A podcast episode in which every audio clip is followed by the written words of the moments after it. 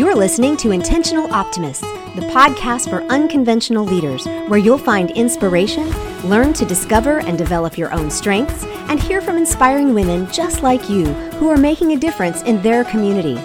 Who knows, you just might find yourself stepping up as the next unconventional leader right where you are. I'm your host, Andrea Johnson, the original Intentional Optimist. Hi there, welcome to episode 32. When I first reached out to Lindsey Hardegree, I thought I was meeting a professional organizer. I have loved Marie Kondo since I read The Magical Art of Tidying Up, and I was thrilled to see that Lindsey was certified by her personally as Georgia's first certified KonMari consultant. But professional organizer doesn't even remotely do her justice. Her overall goal is to help people live meaningful lives and she's found multiple ways to accomplish that purpose. When I ask women about their leadership history and how they ended up where they are now, many share that they never expected to be a leader or to be leading in their current unconventional way.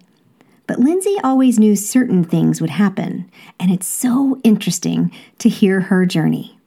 Meet Lindsey Hardegree. Hey there, welcome to the show, Lindsey.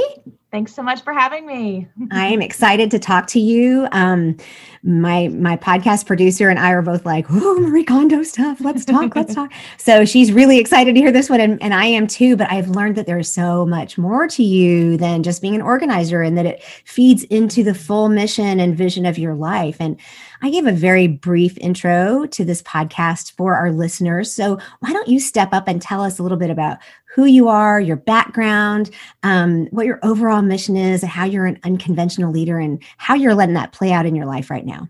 Yeah, sure. And I really appreciate you having me on today. I think that it's exciting to have the opportunity to learn about this from other people who are, are doing it. So mm-hmm. I'm, I'm, mm-hmm. excited to be one of those people. Um, so I am uh, Lindsey Hardegree. I live in Atlanta, Georgia.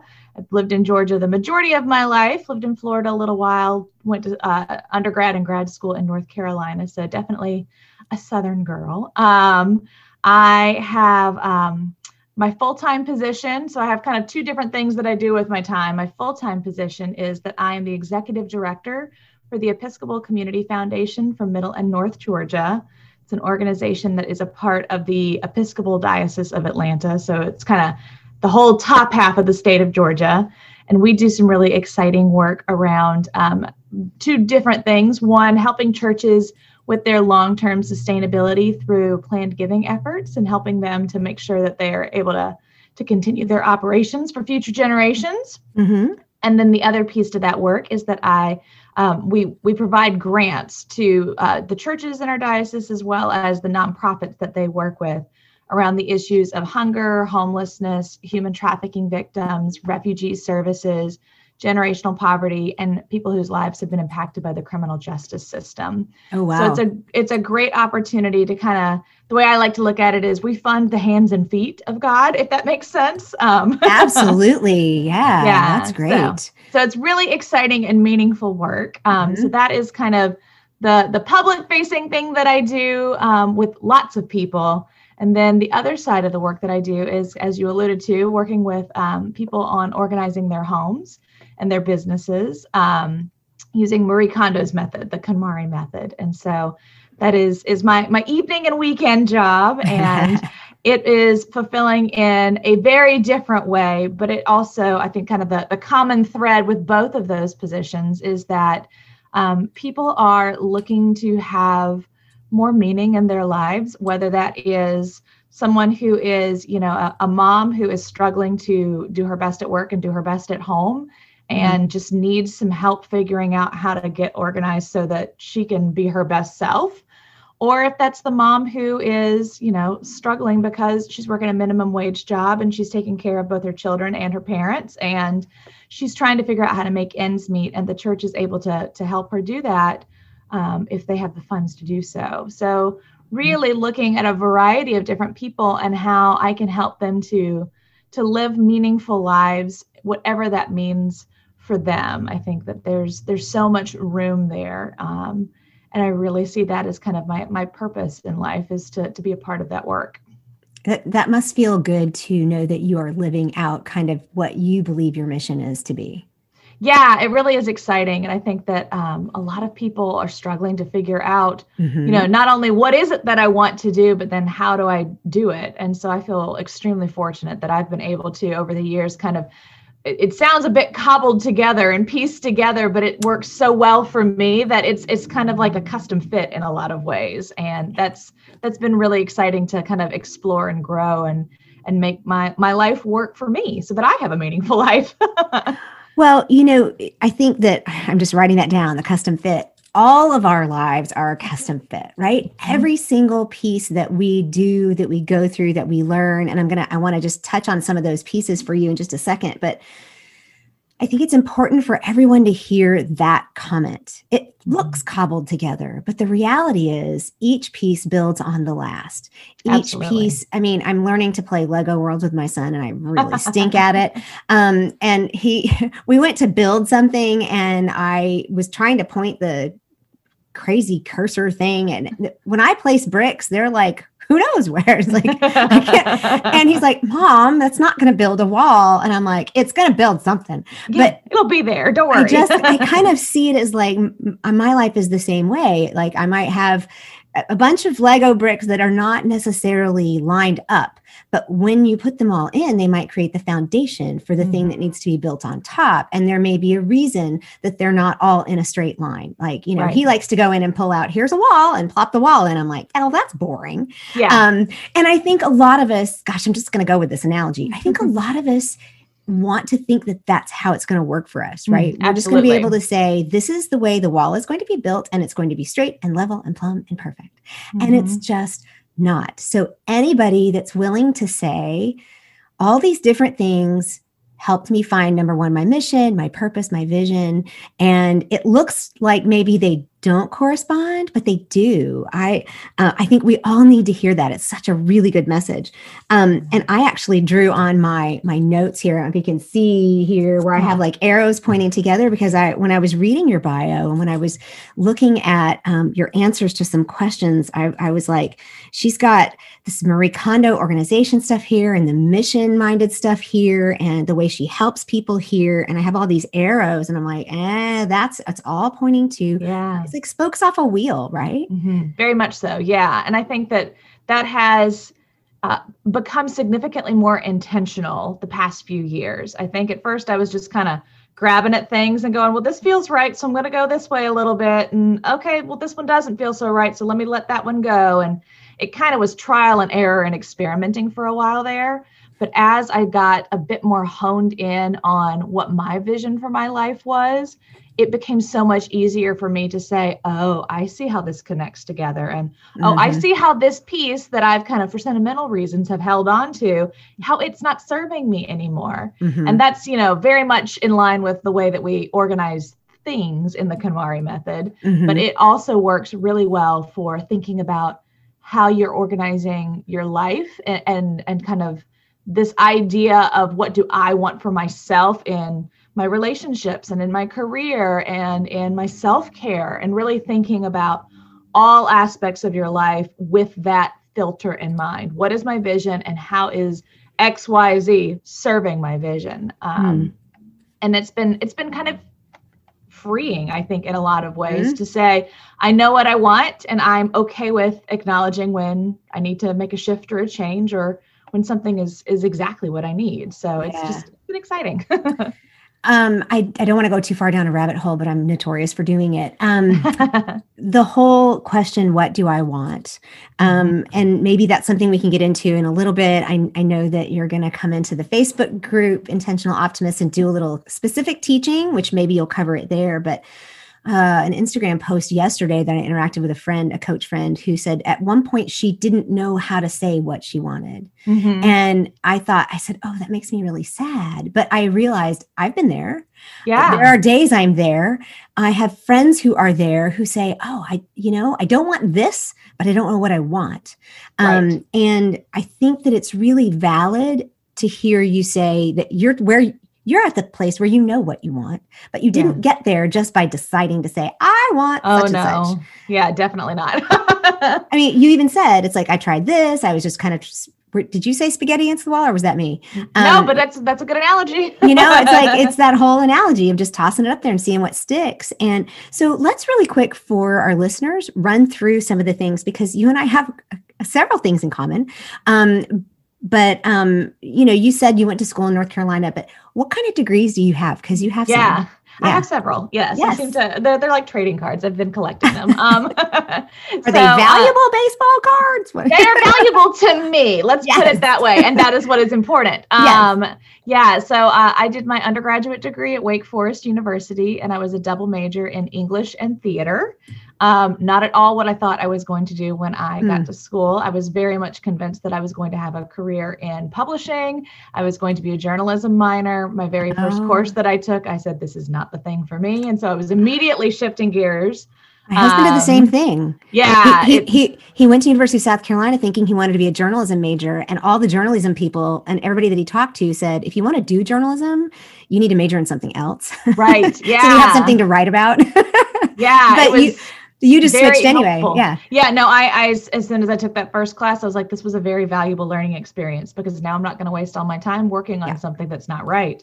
Um, and so the, the English had always been in the background. I knew that that was going to be what my major was. It was the theater that snuck up on me, which mm. I have loved theater uh, my whole life. It has always been a part of my life. It was something I did, you know, in middle school and in high school. Um, and when I was at college, I kept taking theater classes, and it got to the point where it was like, you should actually like make this be part of your degree because sure. otherwise you're wasting your time taking all of these classes. Uh-huh. Um, so that's that's how I stumbled into the double major uh, because it just was something I was so passionate about and loved so much. And in a lot of ways, nice. my, yeah, yeah, yeah, and in a lot of ways, the theater background is what serves as the foundation for everything that came afterwards. Um, oh, I'm sorry. I have to so, understand what that means. How yeah, that? absolutely. Um, so a lot of people go, Oh, theater major, you like to act. No, I don't. I have a horrible memory. You can't get me to memorize lines to save my life. That's not appealing. I don't want to go to Hollywood. I don't want to go to New York. That is everybody thinks, oh, you're going to be an actor. And it's like, do you realize there's so much more to theater than just the people on stage? Right. That's somebody, small. That's the tip of the iceberg. yes. That is a very publicly visible piece of it. But somebody's got to, you know, put the lights on them and make sure mm. that the curtains are going in and out. And someone's got to make sure there are people sitting in the seats and who's paying the electric bill on the building, you know, mm. really thinking about holistically what does it take to run a theater and that was really where i first asserted myself, you know, in any kind of meaningful way as a leader was in the theater uh, in high school and in college. I was the stage manager. Mm. And the stage manager is the person who basically makes sure that everybody else is doing what they're supposed to be doing. Yep. They're the person who's juggling all of the balls and making sure that when one starts to fall, it gets caught by the right person. Um, if you want the actors to be on stage, the stage manager is the one that makes sure that they get there um, and make sure that all the people who are there to support them are there. I've I've been yeah. I was always the actress, right? I was always yeah. the actor. I was always the one in the front, um, and I could not survive without the people that weren't on the stage. Yeah, exactly. it was, Andrea, stop talking. Get on stage. well, it's not a, a, a glorified position within. I think that that was um, that was a learning lesson too. I think that everybody wants to be, oh, I want to be on stage and have everybody love me. And there is something um, that is very deeply fulfilling about knowing that you did a good job, and mm-hmm. because you did a good job, other people got to shine. Right. And that that's a it's a big lesson to learn, but I learned that one early on, and it serves me very well in in all of the things that I do, knowing I, that just because I am not shining. Yeah. Yeah. yeah so so that was kind of how i got started. Um, my first graduate degree was an mfa in performing arts management. So that was also in north carolina at north carolina school of the arts. So basically it's um, the business of running an arts organization. So okay. it's classes in accounting and classes in marketing and what are the labor unions that are involved in running a theater and how do you put together a budget? How do you put together a contract, really thinking about the business side of something that is extremely artistic. So, my yep. passion and love for the art, I was able to really build a, a concrete skill set around yeah. that. So, um, so which that's a piece that I'm sorry, I'm going to interrupt. That's Yeah, a no, piece that um, we have in common that you may not have known, and that a lot of people don't know about me. Is not in a theater way, but you know, I talked about being out front. Um, my undergraduate is a bachelor of business administration with a concentration in music industry. yeah, I went to Belmont University. I graduated from Belmont with, and so I had all of the artist management, recording, um, how the technical aspects, physics of sound, um, all the things that you're talking about in the theater. I learned that all for the music industry, and yeah. um, you know, I've used my BBA throughout my career, but not necessarily at in the music industry yeah. but it, it again it laid that foundation but there it was eye opening to see you don't you don't just get to like go do like busking on the sidewalk and get to be a star. I mean there's because i worked for two different record companies and um, worked for artist management corporations and for ascap and um, it just is it is really a business and you it, it takes the same kinds of things in those businesses that you need in other businesses. And um, so that's that's very interesting. Cool. Yeah, yeah. So that was so that was really kind of how my career started then was the third year of that program, that MFA program was a full-time internship at a performing arts organization. cool And as a little kid growing up down in South Georgia, I had been enamored with the city of Atlanta since I was about four years old. It always confused my parents greatly. They did not know why I loved Atlanta so much because I think the love came before I ever even visited the city. Mhm. Um, so I had always said, I'm going to grow up and move to Atlanta. I'm going to grow up and move to Atlanta. And then when it came time to do this internship, there's a Tony Award winning theater in Atlanta that Mm. took me on for that internship. So that's how I got here. Uh, the city did not disappoint. So I'm very happy. I've been- Good. I've been here about 11 years now and hope to never leave. Um, so that was my first position was working at the Alliance Theater. And uh, my internship was in both marketing and in general management. So I got a really broad experience and had the opportunity to work on some really exciting projects. Um, two of the shows that I worked on as an intern went to Broadway later. So that Wow. it's just it's just neat and cool to be able to say that, yeah, I remember helping put together the budget for this show that then went Mhm. and and you know was nominated for Tony Awards. So Mhm. um, just that's cool. Um, so I, I then went after my internship ended, I stayed on there for a few more years in the fundraising department. And so that's really where I learned how to do Ah. fundraising was at the Alliance Theater, which again shifted the whole career in a different direction um, because that is definitely the the primary thing I do now. Um, Mhm. and so I I was excited to find a way to be able to still be involved in the work that I loved, but doing things that I was good at. Um, and I know that you know if I had ever wanted to go be a stage manager professionally, I absolutely could have done that. I would have been a really amazing stage manager. But the stage managers that really have fruitful, lucrative careers, they'll Mhm. live in New York. And I didn't want to live in New York. You wanna Wanted live in Atlanta. so I was like, that was, you know, one of those first moments where I really had to decide, you Mhm. know, how do I want to approach this? Because I could go two different ways and my life will look very different depending on which way I choose. Um, and which which compromise will make me happier. So Mm. it was the I would rather be in the place that I want to be, working in the industry I'm interested in working in, um, but not being backstage anymore. So Mhm. that was that was an exciting thing to to kind of discover about myself. And I had a, a really fantastic time at the Alliance Theater. I learned so much. Um, and I also uh, met a lot of really amazing people. Uh, my best friends are, are my former coworkers from the Alliance, and so That's it's- nice. yeah, Yeah. It's, it's it's been it's been lovely to stay in touch with them. Um, the majority of us don't work there anymore, but that's that is the connecting point. Is we were all there at a moment in time together, Mhm. and and then we're you know each other's support system now. So it's just it's nice to see how that happens too. So yeah. So then you moved into fundraising. Um, Yeah. Then you also have another degree I do that actually applies more to the type of fundraising you're doing now. So Yeah, absolutely. So I, uh, after being at the Alliance Theater, I uh, took on a new position um, at the Atlanta Beltline Partnership, which, if you're in Atlanta, you know exactly what that is. And if you're not in Atlanta, you probably have never heard of the Beltline. Um, it's the largest urban redevelopment bicycle? project.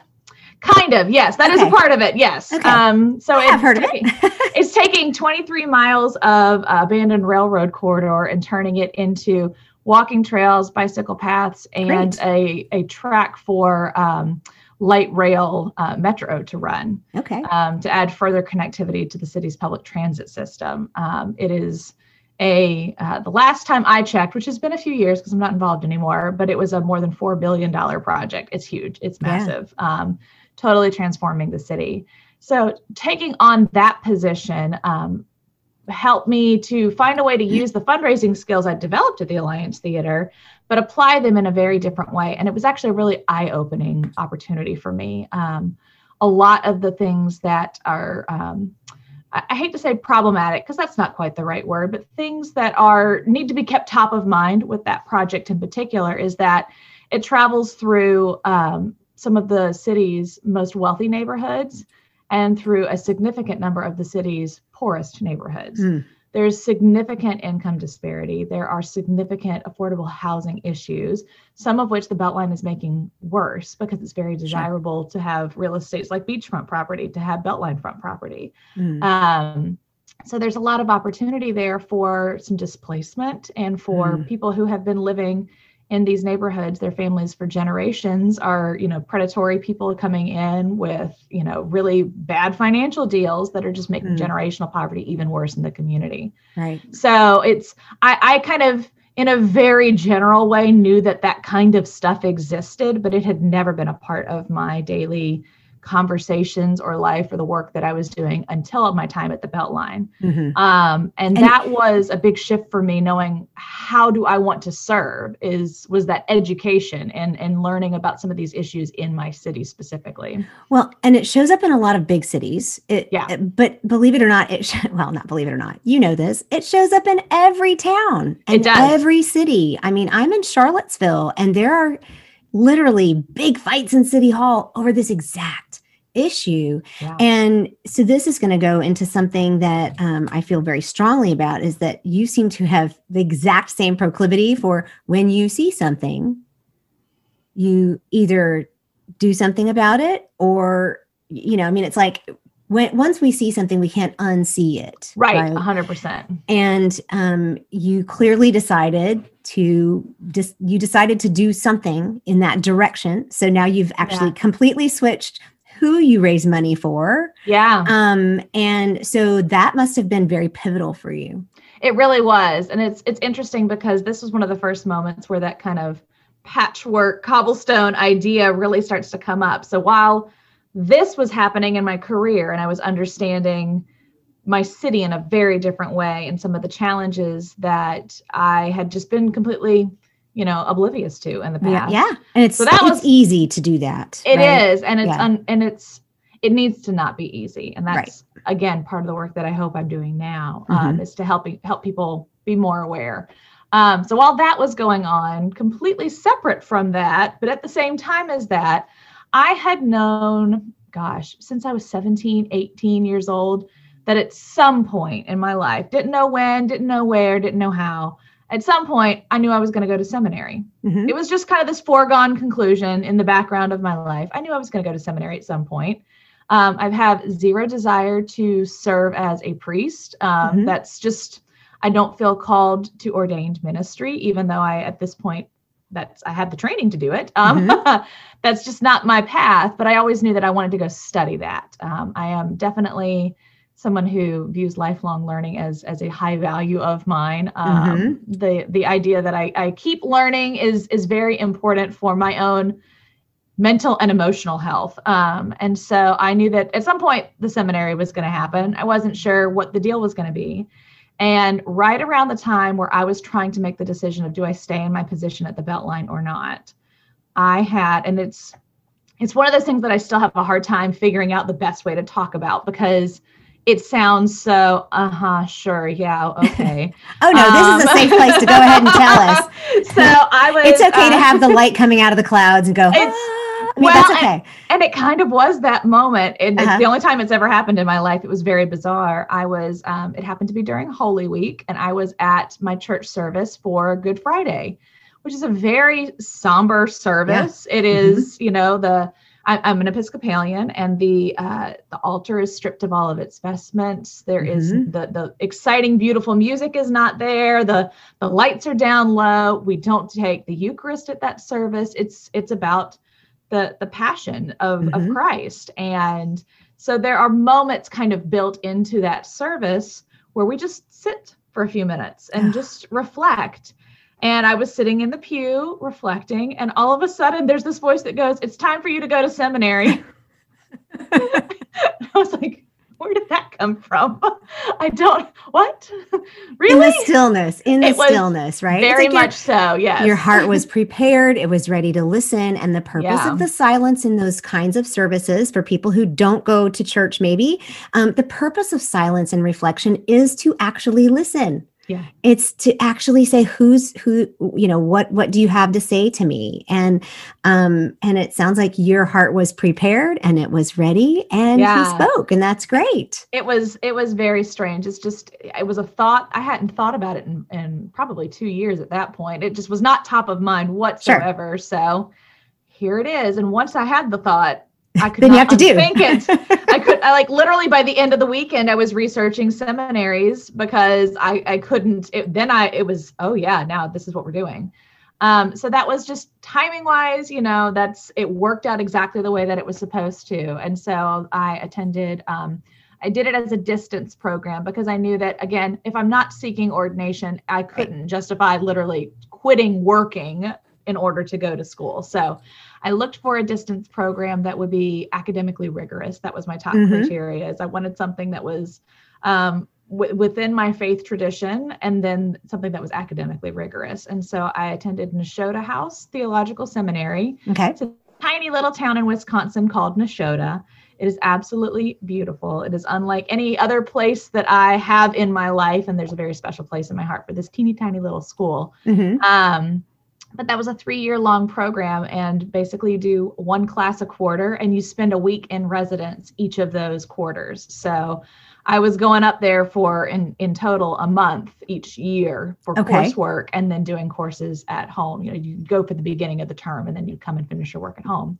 So i had that going on and i did decide that you know what i i need to leave this position at the beltline but i don't know what the right next thing is um, and so I actually was unemployed for a year, which hmm. was terrifying. Um, yeah. It was, I don't regret it whatsoever. Um, my, my bank account probably regrets it, but I don't regret it. Um, it was one of those situations where it's like, this is why you save money, um, so that you can do something like this when you need That's a good role model. Listen to it's, that, everybody.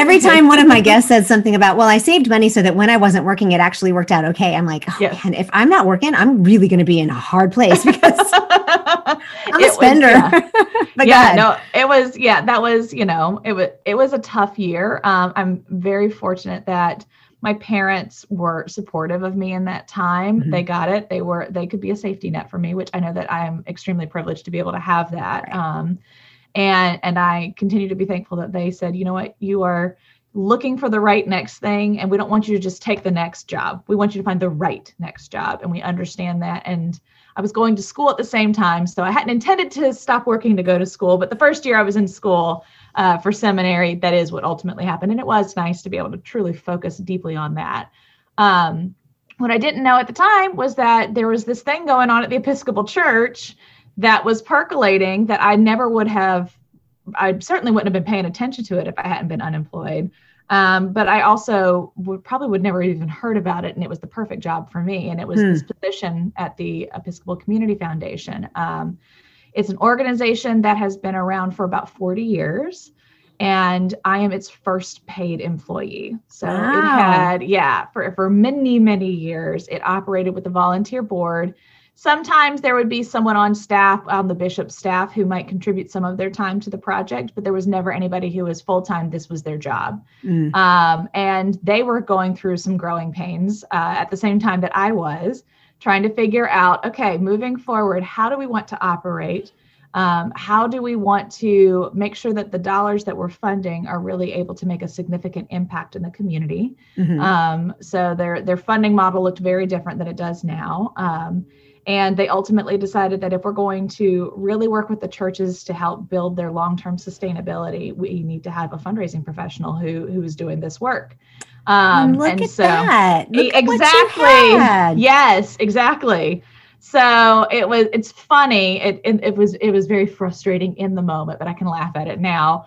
Um, I, I, say I was unemployed for a year, but six months of that I was interviewing for this position. Six um, months. It was the longest interview process ever. Um, oh my heart! which is uh, the church sometimes moves slowly. Uh, hey and as somebody I'm who, a product of the church, I know. yeah, it's it's one of those things where you know I'm the kind of person that's like, okay, we've identified the issue, let's act on it. And so that it, that continues today to be a challenge for me is that sometimes I want to move a lot faster than everybody else around me, um, and that's you know a humbling moment as well. But that was that I think that's part of the reason why I took so long to find the position is because I could tell from the beginning of that process that this was the right place for me and it was excruciating to take as long as it did but but i could see where it was headed and mm. I, I, I had a feeling it was going to work out yeah. so um so yeah so i'll celebrate my five year anniversary with the foundation on may 1st it's very Yay. exciting and, and it's you know but having a, a degree from seminary is not required for that position but it certainly all dovetails really nicely it certainly yeah. feels right to me personally um to know that I have kind of the the academic background into why we're doing what we're doing. Mm-hmm. I think it does help me to be able to share with the people that we're serving, um, to, to be able to to really hone in on why the work we're doing is important. And I mm-hmm. particularly mean with the people who attend the Episcopal churches that we partner with. Mm-hmm. Um, so when we're providing our grant funds, we uh, obviously certainly want to find meaningful opportunities to help the people who are in need, people who are poor and oppressed, who um, fit into kind of those criteria I, li- I listed earlier. But equally important to us when we're looking at our funding applications is we want a project that is not only going to help those people, but is also going to provide significant opportunity for the people at the church to have spiritual growth through their service to others. Mm-hmm. That that is, we don't want you to just say, "Oh yeah, no, every I, we, we check we, that box off." Exactly. Yeah. That's not what we're looking for. We want to make sure that we're not only making meaningful lives for the people who are in need, but that we're creating meaningful opportunities for the people in the pews to be able to live out their faith. Yeah. Um, and that is uh, a very kind of unique perspective for a funder to take. It's something that, you know, if I was outside of the, the world of the church, that would certainly not be the way that that would work. Um, but it's, it's kind of this nice little niche that again fits in really neatly with what I like. Just cobbled to, it together. It's yeah. Just, uh, kind of a custom fit. Look at that. yeah, exactly. It's it's kind of when once you start looking at all these pieces together that seem like they don't make any sense, it goes, oh, actually, it makes perfect sense. A hundred percent perfect sense. Yeah. yeah. Um, and I've literally I've written several things down like, oh my gosh, we are so alike. oh my god. You know, um, well, because your your master's in theology is equivalent of a master's of divinity. Um, I did quit my job and go to a seminary, um, which is actually where I met my husband. Um, and uh, I have about two thirds because it's a four year degree, a 96 hour or something like that. Um, but I, I wrote down here, you know, strengths finder. It's like you sound like an activator. I don't know if you've done your strengths finder, but it has been a long time since I've done it. I probably yeah. should go do it again. I don't remember what it was before. well, but the idea that it takes me a long time to make a decision but once I decide, it's like that whole once I see it, I can't unsee it. And yeah. therefore I have to do something with it. Um, and but it may take me a long time to decide to do something. But once I decide, it's like, what are what is the holdup, folks? Yeah, let's go. Can y'all decide with me? You know, and um, so in that I sound very, very much like you. And so I, it just kind of resonates this whole conversation. It's so exciting to me. Um, okay, so now the next move is into you. You told me in when we chatted uh, last week that you've always been the kid that organized other people's rooms, that always redid your own room. And in that, I was like, yep, I redecorated my room. I kind of go through my stuff and and I have like little cubbies for things. Everything has to have a place and everything in its place. And then I read um, this wonderful little book called The Magical Art of Tidying Up. And um, I'm curious to know as we transition into that and um, how you got into that particular aspect of your work, because I feel like it's just like spreading, um, it, it's kind of bringing you out into a full 360 the way you can mm-hmm. serve people and that's a little bit how you presented it at the beginning because this is a different market that i mean these are not the homeless people that you're serving i mean right you probably use some of the principles in all of it but yeah. so how did you get into that and um, when did she start offering um, certifications and that kind of thing so tell us yeah. a little bit about that yeah, no, uh, like you mentioned, organizing has been something that has always been something I enjoyed doing. Um, I my first organizing memory was when I was about seven years old. I learned about Roy G. Biv, the you know yes. the Order of the Rainbow. That's what my and closet said, is. And my closet is in Roy well, G. And so are my son's drawers. and that's and that's it started at seven. So I learned about him in school. And I came home from uh. school, and my little seven year old self, who could barely reach the hangers, pulled all the clothes out of my closet so I could reorganize them in Roy G. Biv order. Um, which kindred spirits. Yep, exactly. So that's that is when it started. Um, I will say that my my favorite thing to organize of my own things is my library. Oh. So as you can imagine, I'm an English major and a right. theater major, and I went to grad school for business and I went to grad school for seminary. theology. So you I have, have so library. many books, and yeah. also I'm, I am a voracious reader. Have always that's been my number one hobby since I was you know four years old. So I have books out the wazoo that all spark joy. Um, and they uh, because I'm the weirdo, they're organized in Library of Congress call number order. No, you're not. My husband does yeah. I will say his his job in seminary was he did do some preaching and he did do youth minister work, but at the seminary he worked at the library. And this See, that sounds like that'd be so much fun to me. I would love well, to do that. of course, it was an easy place to find him, um, but he um, Southwestern Baptist Theological Seminary in Fort Worth has the largest theological seminary second largest in the world. It's like dedicated oh, wow. specifically to that. It is a huge library. And so he learned library stuff there. So when you go to our you go to our bookshelves, like, where is it? It's in the such and such numbers. I'm like, I know, but uh-huh. there's no numbers on the books. Right. I need to know. I don't understand how that works. Yeah. Yeah. So, no, I have I have a whole little database on my computer so I can real quickly add something. So it's yeah, I am that person. I do not expect my clients to be that person. That's just what brings joy for me personally. Um, but I probably hmm, maybe seven years ago, I had some friends who were at my house, and I, again, my house is just always tidy, and it's one of those things where people think, "Oh my gosh, company's coming over. I need to clean up."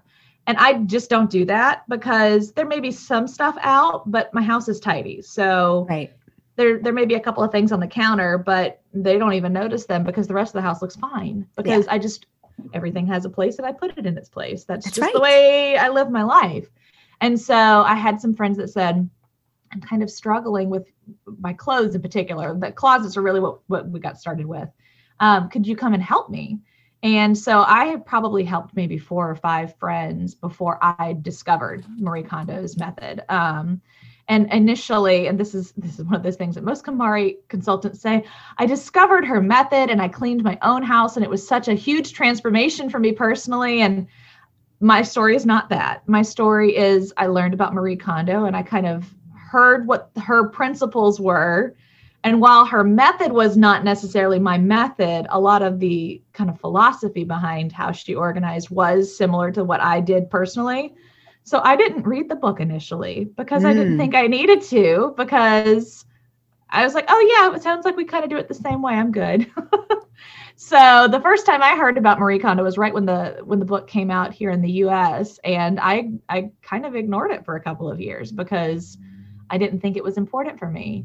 Um, and then through a variety of different things I had kind of been reading online and some videos I'd watched online I discovered the consultant program, and that's what got me in. Okay. So yeah, uh, Marie Kondo started uh, when she was doing her organizing with her clients in Japan. She realized that there were more people that needed help than she personally could help. Mm-hmm. So she started having some consultants in Japan that she had worked with. Then I think that she realized when the book came out in the US and it was this ridiculous success that there was an opportunity for a lot of people to be able to to have this help in the United States. So she started the consultant program. I want to say it was 2016 is when they okay. did the first class of consultants. Um, and so I attended the training. Um, they, have kind of they've shifted a lot of things in the past year. The pandemic has really made them have to change how yeah. they're doing training. Um, so I, I'm not sure exactly what it's going to look like moving forward. But when I went through the training, I'll, i can speak from my experience. Um, it was an in-person training. They offered two a year. They would do one in New York and then they did the other one. They did it in san francisco at one point. They did one in london. It kind of the second one would move around a little bit. Um, and it was a full weekend where we would go in for training in order to be accepted into the training in the first place. Before you even go there you have to have read both uh, the life-changing magic of tidying up and her second book spark joy and you had to have completed the entire KonMari method yourself and you have to send them photographic evidence that you have completed the KonMari method okay. about all of the different steps. And there's write ups to describe what the process was like for you. So when I discovered the consultant program and I said, oh, this might be something I should look into, mm. I then did do the KonMari method myself. So mm-hmm. it was, and it was really interesting for the most part.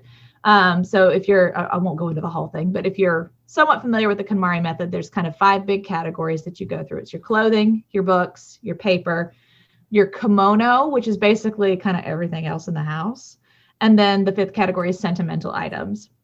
And as I went through each of those categories, I, I was kind of tweaking the systems I already had in place, but I didn't have a massive declutter the way that most people do. The rest because, of us do.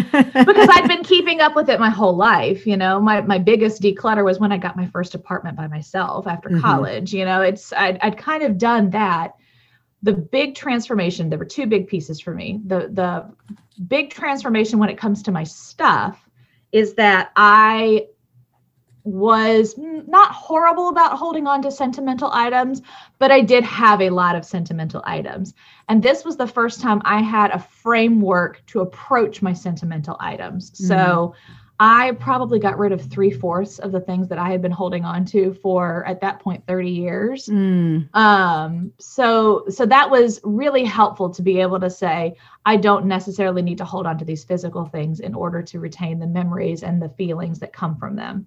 So that was for me a big moment was was learning how to handle my sentimental items. But the other big moment for me was at the beginning of the process. And it's, in my opinion, the most important part of the entire KonMari method. It is the most important thing I can do with my clients. And that is her first step for tidying up is to define your vision. It's to actually decide when you say spark joy, what does that mean for you personally? Because it means something different to all of us. Mm-hmm. It's shorthand sometimes saying spark joy means I am looking for a house that brings me sanctuary. Sometimes it says I am looking for a house that brings me light and love. Um, and it's not just your house it's the things that are in your life it is the the people that are in your life it's the relationships and your work mm. what is it that you want from your life and let's define it which most people have not taken the time to do it's it is extremely rare when I work with a client and they already know what their vision is. Almost always, we spend 45 minutes in that first session teasing out the beginning first draft of what mm-hmm. does a mm-hmm. vision look like. And that's the metric that you're going to then measure everything else that you have by. It's, you know, if I am saying that I am looking for peace in my life, then I'm going to, I have a client right now that I'm working with that saying spark joy was hard for her because she's like, well, everything brings me joy. I, this is happy. I like right. this. Yeah. But what her vision was is that she wanted peace in her life. So we started saying instead of does this item spark joy, I say, does this item contribute to your peace? Man, that was a light bulb moment for her when we figured mm. that one out. It's been so amazing to watch her grow mm. as she's been able to look at things with that different lens mm. and evaluate the things that are driving her crazy just because there's so many of them. She's able to determine, you know what? I have moved on past this, or you know what, this does bring me peace. I love mm. this. Right. So it's it really was that um, that kind of first piece that's really important to the method mm-hmm. and again fits in with all this other stuff that is in my life as well. So um, so yeah so once you've completed uh, your own method you've sent them your pictures and everything you attend the training. It's a rigorous training uh, it was three days long. You're doing lots of of note taking and workshops and you know learning from people who are uh, other consultants who've been doing it for for a long time um, you get to meet Marie, which is exciting because she's, she's just so a lovely person. Cute. She is. Yes. She absolutely is. And it's funny because, you know, um, the person that she, if you've seen the Netflix show, the, yep. the kind of sweet personality that she has, mm-hmm. that was not for the camera. That is just who she is. She is. What everybody seems delightful. to say. yeah, she was. She was very sweet the other thing which was very endearing is that her her english is almost non-existent. Mm-hmm. and so she would you should get so animated and talk but you had no clue what she was saying until the translator translated. And then you're like oh okay i got it i got it. Um, but it was it was it was lovely to get to meet her um, the, her company uh, KonMari inc. Um, is the ceo of her company is her husband. He is equally Aww. delightful. He is he is a lovely guy. Um, he was it was a, a, joy to get to meet the two of them. So, um, and they're actually they announced not too long ago that they're expecting their third child. So I'm excited that their little family's growing. Um, so that was that was exciting, but that was kind of the beginning. Um, yeah. so and so you, you were certified when? I, I was I attended the training in March of 2019, and I was certified in June of 2019. So once you've gone through the training, then you can call yourself a consultant in training, but you're not a consultant yet. Then you have to work with a minimum of two clients, one of which has to completely do their entire home from beginning to finish. You have to, Ow. yep, you have to complete a certain number of hours of working with clients. You have to write up reports on all of your sessions with detailed descriptions about the entire process and the work that you're doing with those clients you submit those reports and if they're not satisfactory they will make you do more so it's it's it's not people think oh yeah i'm going to go sign up and it'll be easy and it's it's one of those things where i say it's a lot of hard work to get certified it is one of the most rewarding things that i have done it is a yeah. thousand percent worth the work but it's not just for somebody who goes, oh, this is just going to be easy. Let me go. Um, so I, I, say that not to scare people off, but to just say it, it is hard work. There's a lot involved. It can be very emotional work. Mm. Um, and so I, I don't I don't recommend it to everybody, but if it feels like something you're interested in, it's incredibly rewarding. So, um, so yeah, that's well, how that works. so, um, we will have you in the Facebook group to actually teach some a specific uh, amount, um, so we can actually have people ask questions of you then yes, and that kind yes. of thing. Um, but really quick uh, before we wrap up and before we go into just a few other things and tips from you, um, what I heard under the sentimental thing, and maybe this is something I don't know if you have a pat answer to this, but um, you know, people get really attached to the memories and and how they are they attach the memory to the thing rather than mm-hmm. just have the memory. And what what do you say when people ask you, but what if I lose my memories? Yeah, so there's um, different people have different levels of tolerance for that. Okay. So um, some people, and, and these always crack me up because it happens all the time. Mm-hmm. They say, I want to make sure that I can remember my honeymoon. And so they have 40 different things the t shirt, the ticket stub, the this, yeah, yeah, yeah. the that. It's like, and it's like, okay, if you need some memories, that's fine. You don't have to get rid of all of the things, but right. let's reduce the things. So, right. so that's one piece to it. Um, the other is, and, and, this is again something that people have different levels of tolerance for this. Um, I have found that it can be really helpful for people who want to hold on to something because of a memory. Um, sometimes taking a photograph of the item is mm-hmm. enough. Yeah. And so it's, you know, I, and I did that with my because um, my mother had held on to all of my childhood toys. Mm. I, took, I took photos of all my Barbies, of my, mm-hmm. my Little Ponies, of my Maple Town. I took photos of all of these toys. And it was actually a really fun afternoon. Sure. It also was very um, eye opening because, I mean, when you're looking at 30 year old plastic, right. it's tacky. It was yeah. It needed to go in the trash. And yeah. it was it was one of those things where you're like, oh, but I want my kids to be able to play with it. I would never let a child play with that. You know, that was no, no, no, no, no. So sometimes taking a photograph of the item can be enough. And you can let go of the physical item and hold on to the photograph. Right. Now, the thing that makes some people nervous with that is, well, what happens when my computer breaks and all of a sudden mm-hmm. I don't have my photos? And so that's when we get into talking about kind of some of the practical things of digital file management, yeah. um, okay. which is not it's not technically part of the KonMari method. Um, she's got some tips for that in the book that came out last year called Joy at Work. Um, but I think that one of the things that people don't know sparks joy for them, but does spark joy for them is a good backup system for the computer, for the cell phone. You know, oh, yeah, I love a good plan. It's one of those things people don't think you need to be able to do something that you can set it and forget it so that you don't ever have to remember to do it.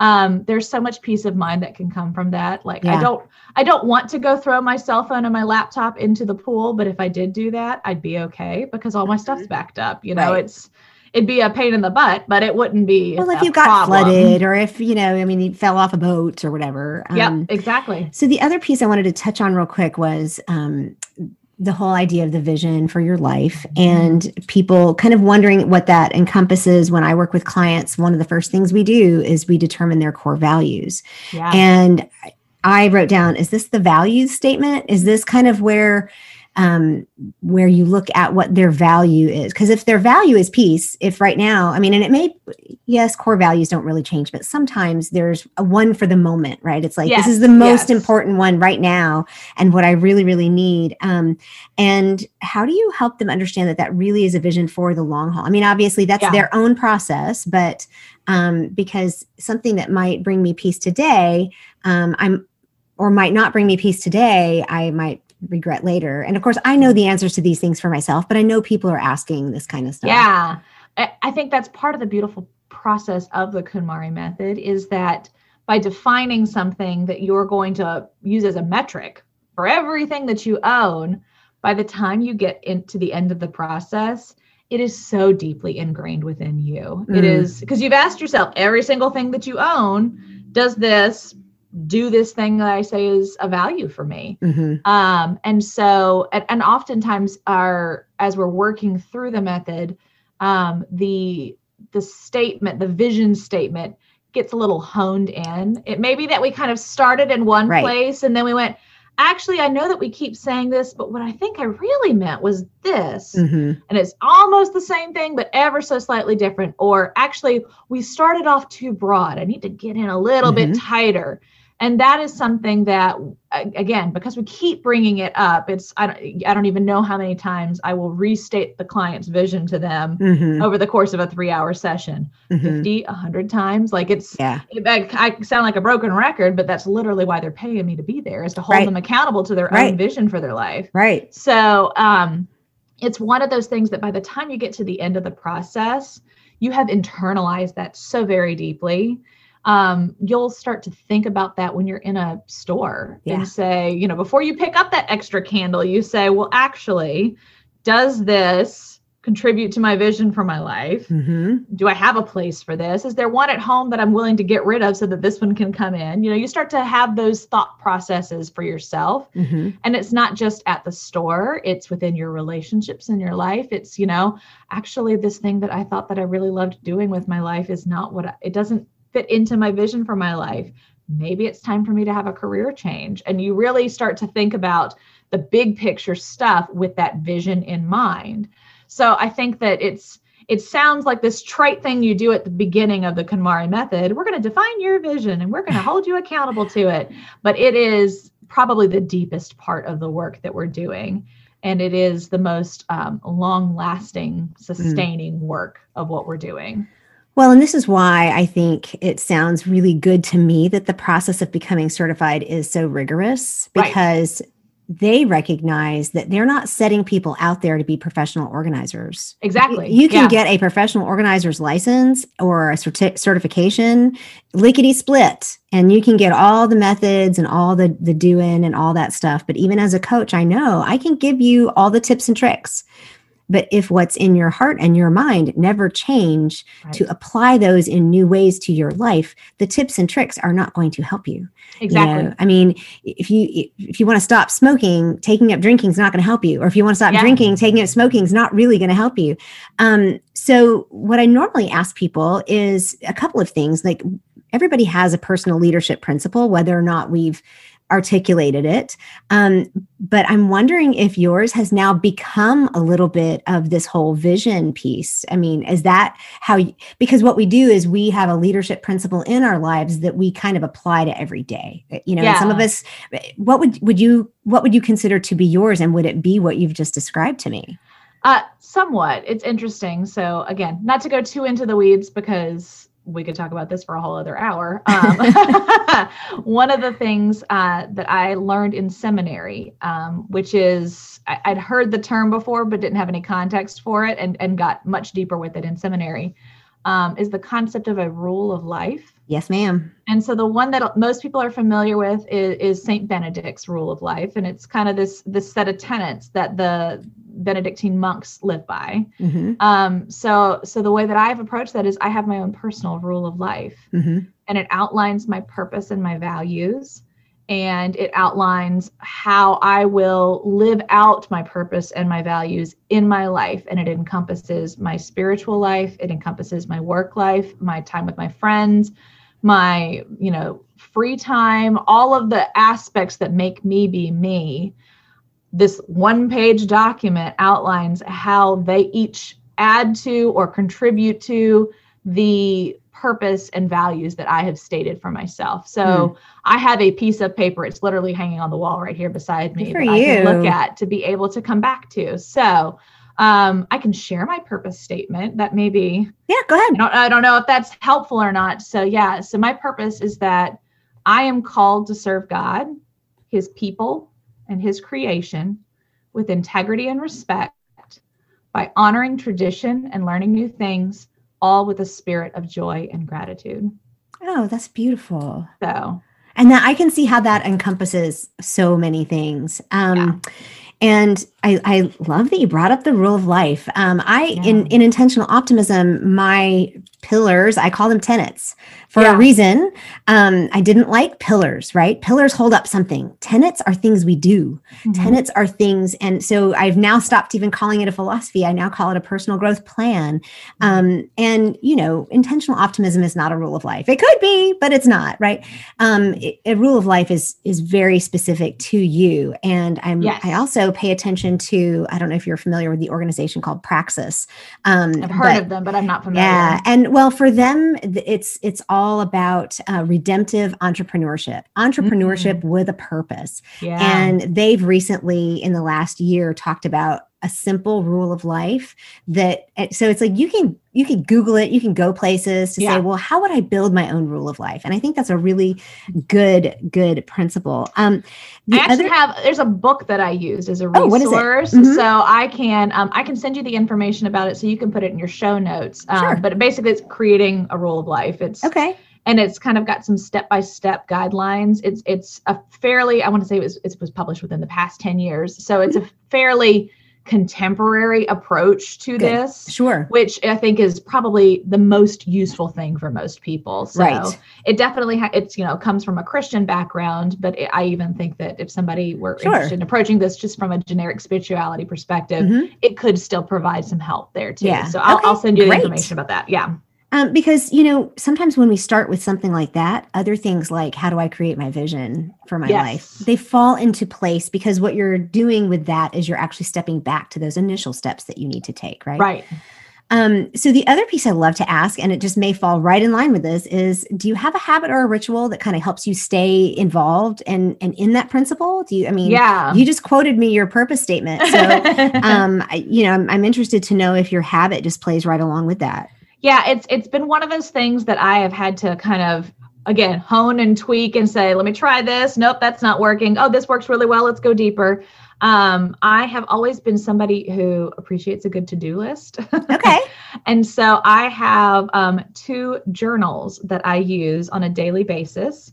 Um, one of them is um, I, am an extremely digital person, so my calendar and my you know all, all of that is all on my computer. But mm-hmm. I have a paper uh, planner, which I use specifically for task lists. It does not keep my calendar or anything like that, but it lists my goals for the year and it lists all of the tasks that I need to accomplish in a day and how I tie those into my goals.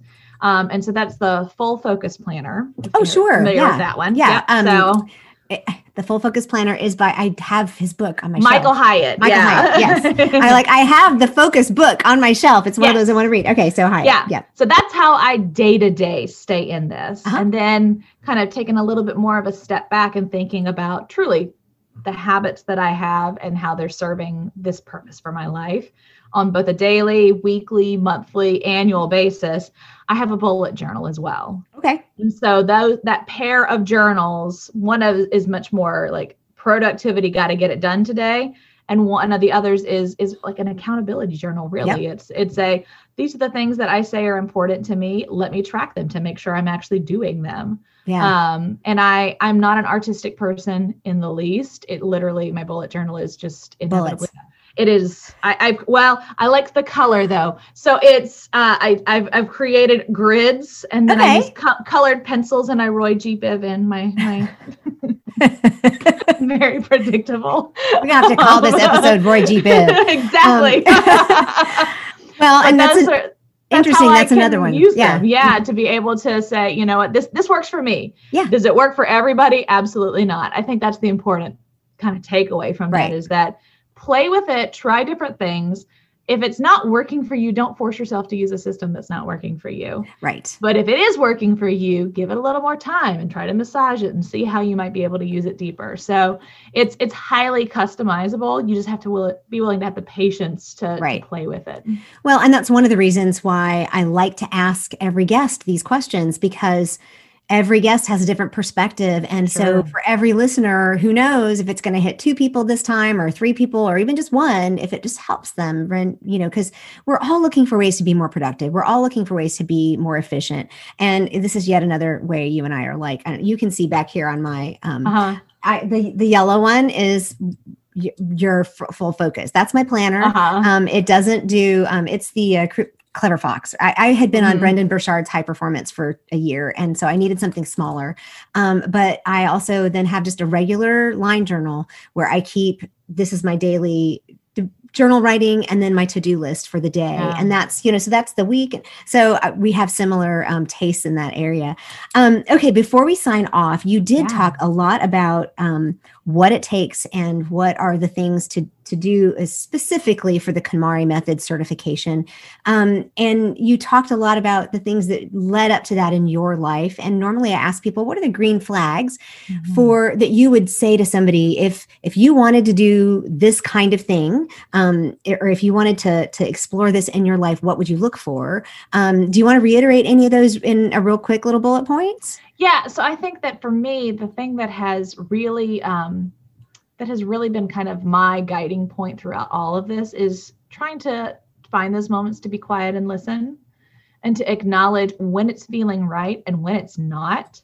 If you allow yourself to slow down enough, you'll know when a change needs to happen. Mm, Um, if you're moving too fast, if you don't give yourself the time for reflection, it's very easy to miss them because they can be real quiet. It's you know the the blinker is still on in your car, but the music's going loud enough that you don't know the blinker's still on, and you're gonna leave the blinker on. I don't know anything about that. I have no idea what you're talking about. but it's it's that give yourself the the regular time to slow down enough that you can check in with yourself and say how am i doing does this feel right are there pieces of this that feel right Yeah. is there one little part that's not right or is the whole thing not right and honestly and i hate this advice because but so what give we're it in anyway.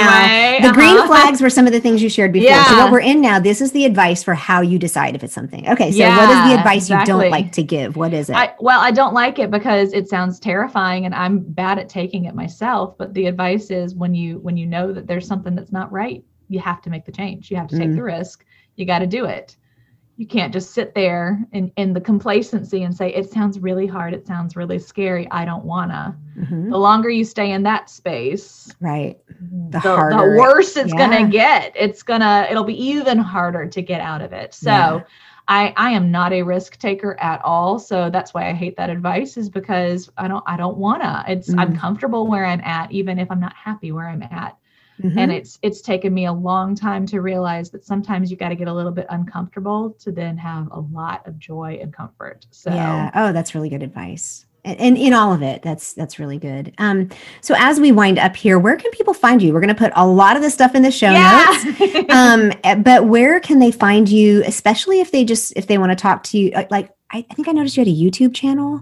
Um, yeah, yeah, and that's that's a whole other thing. I play video yeah. games on YouTube. Yeah. oh, okay. Well, that's not related to this. Girl, you're so well rounded. Um, okay. Oh, so thanks. where can people find you? What's the best way to find you? Yeah. So um, probably the easiest place would be on my website, which is getorganizedyall.com. I love it. Um, Y'all. Uh-huh. Yep.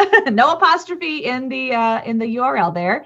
Um, and then on most social media, that's it's get organized, y'all. Um, so that's that is where you can typically find me. Um, Excellent. And I am happy to, you know, chat with anybody one on one on my website. There's a place to schedule. And if somebody's interested in just kind of learning a little more and, and is curious, I have an opportunity for people to schedule a, a complimentary 30 minute call which is really easy for people to be able to sign up for. Um, I do work with clients both in home and virtually. So, excellent. If anybody is interested in kind of talking through doing the KonMari method in their own home or even just doing some productivity coaching, I'm happy mm-hmm. to, to talk about those things. Yeah, and you don't have to live in Hotlanta to do it. No, you don't. No. it's a lovely place to live if you do. I've heard, I've been there a couple times. Um, so, um, before we completely close down, I always ask people because this is the intentional optimist, and we want to know is there something that you are always optimistic about, even if other people think you're just nuts, just crazy?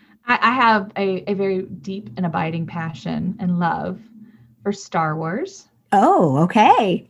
and have since I was a very small child. Excellent. Um, so it is, um, it's one of those things that brings me great joy. I have uh-huh all of the books. I've watched all of the TV shows and the animated series. Wow. I am, I'm like real deep into Star Wars and have been for a very long time. So okay. that is and it's one of those things that either you get it or you go that is a huge waste of time but i get it and i'm okay. fine with that so so you get it but what is it that you're optimistic about with it? Is that oh, you will always love it or it will always be mean, around?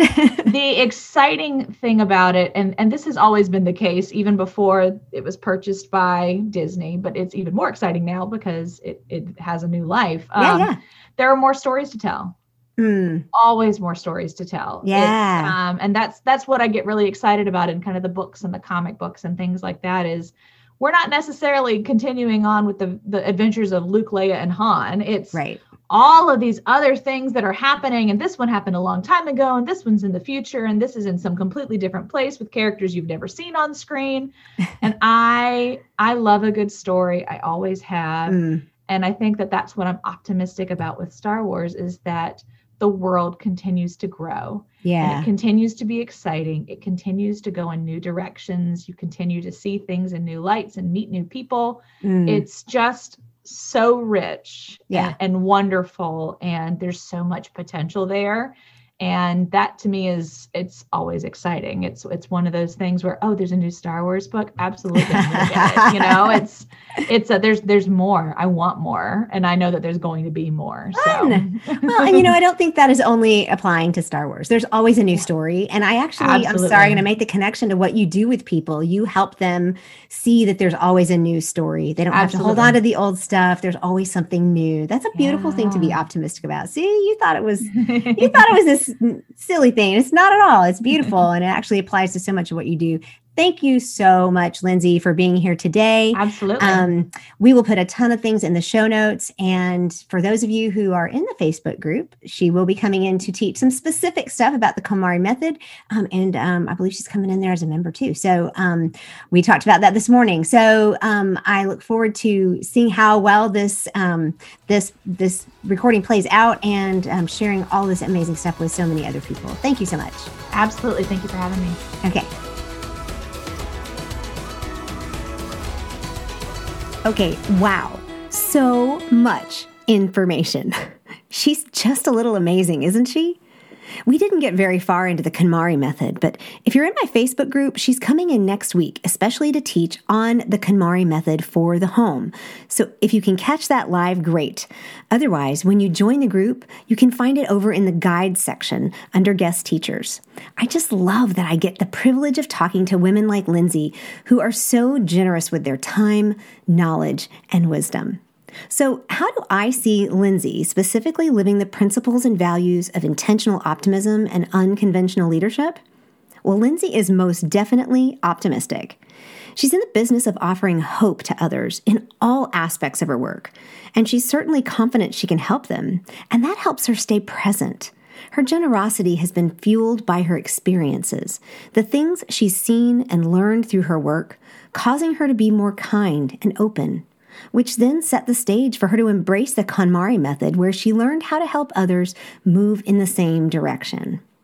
Lindsey has such an authentic energy. She's definitely industrious, building skills where she found herself, like blooming where you're planted, even when she didn't know how they would all fit together in the end. Of course, she helps you figure out what sparks joy for you, which is different than what sparks joy for me. She focuses on the individual, celebrating each person's unique beauty and purpose, which speaks to her wisdom. She seeks to understand without needing to force being understood.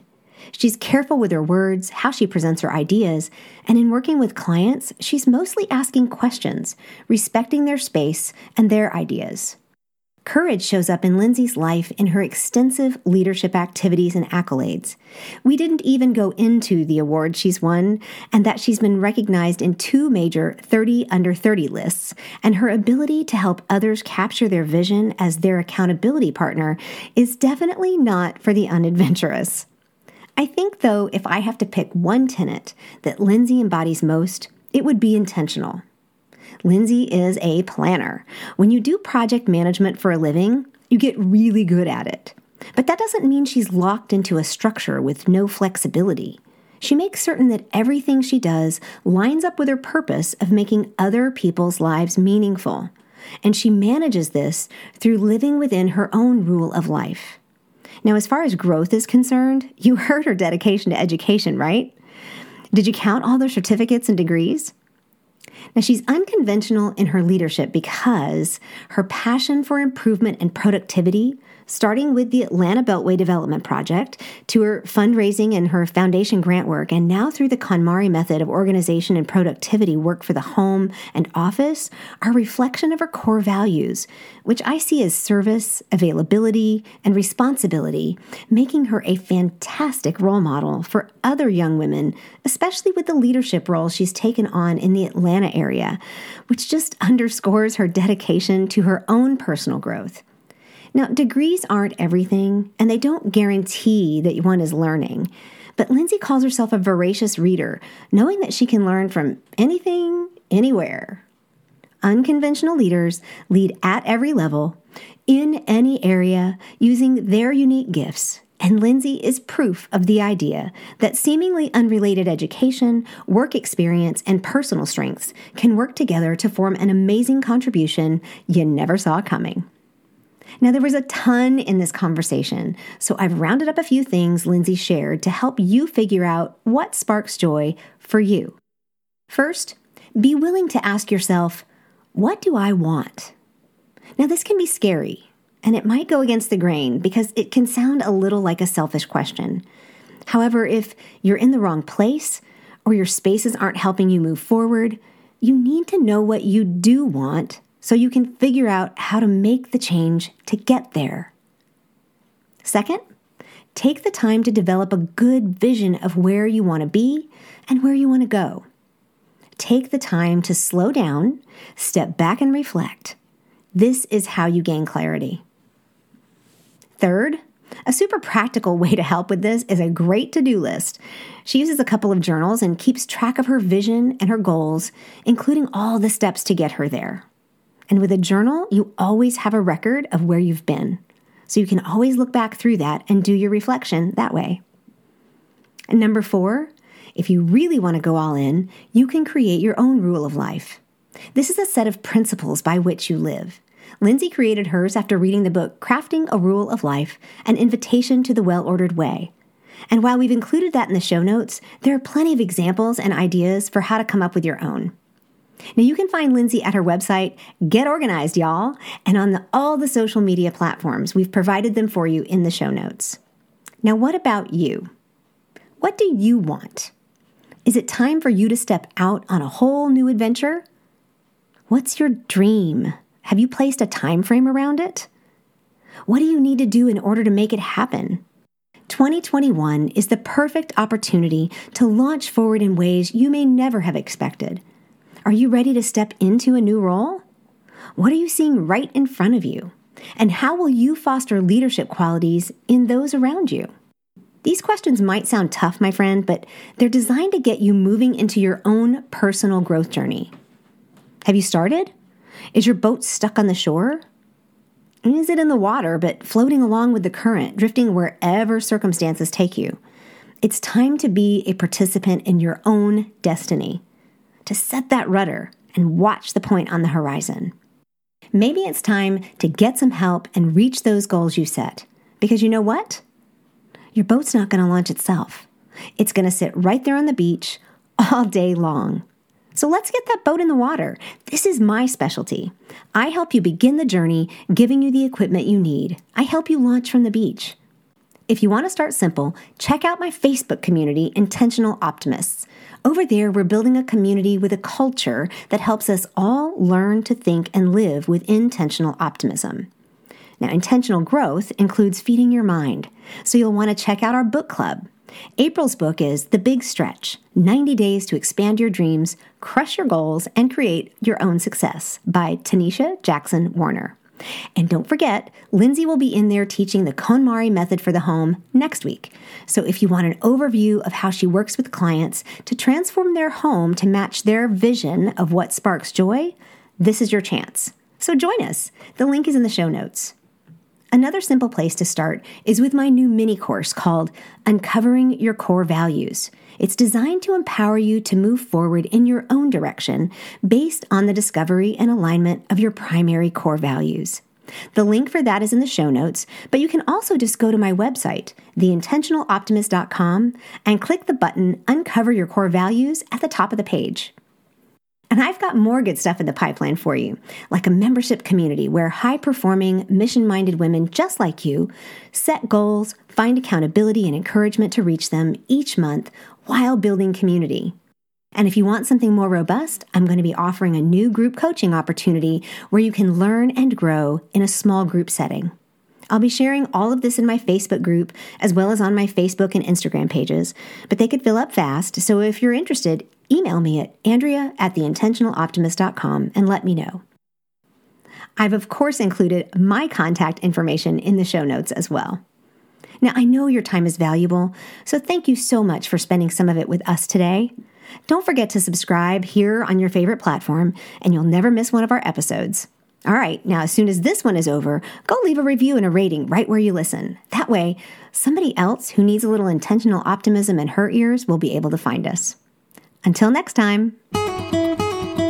Hey, thanks for listening today. If you're an intentional optimist and you love this podcast, please subscribe and leave a review with a five star rating.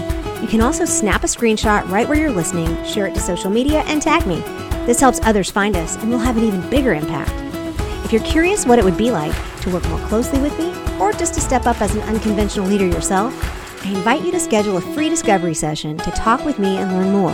Just email me at andrea at theintentionaloptimist.com. If you're looking for an encouraging and uplifting community on Facebook, hop on over and join the Intentional Optimist Group, women encouraging women from all over the globe. The community and email links are right here in the show description wherever you listen to the podcast. Until next time, remember, you're the answer. You are the future of leadership and the role models for future generations.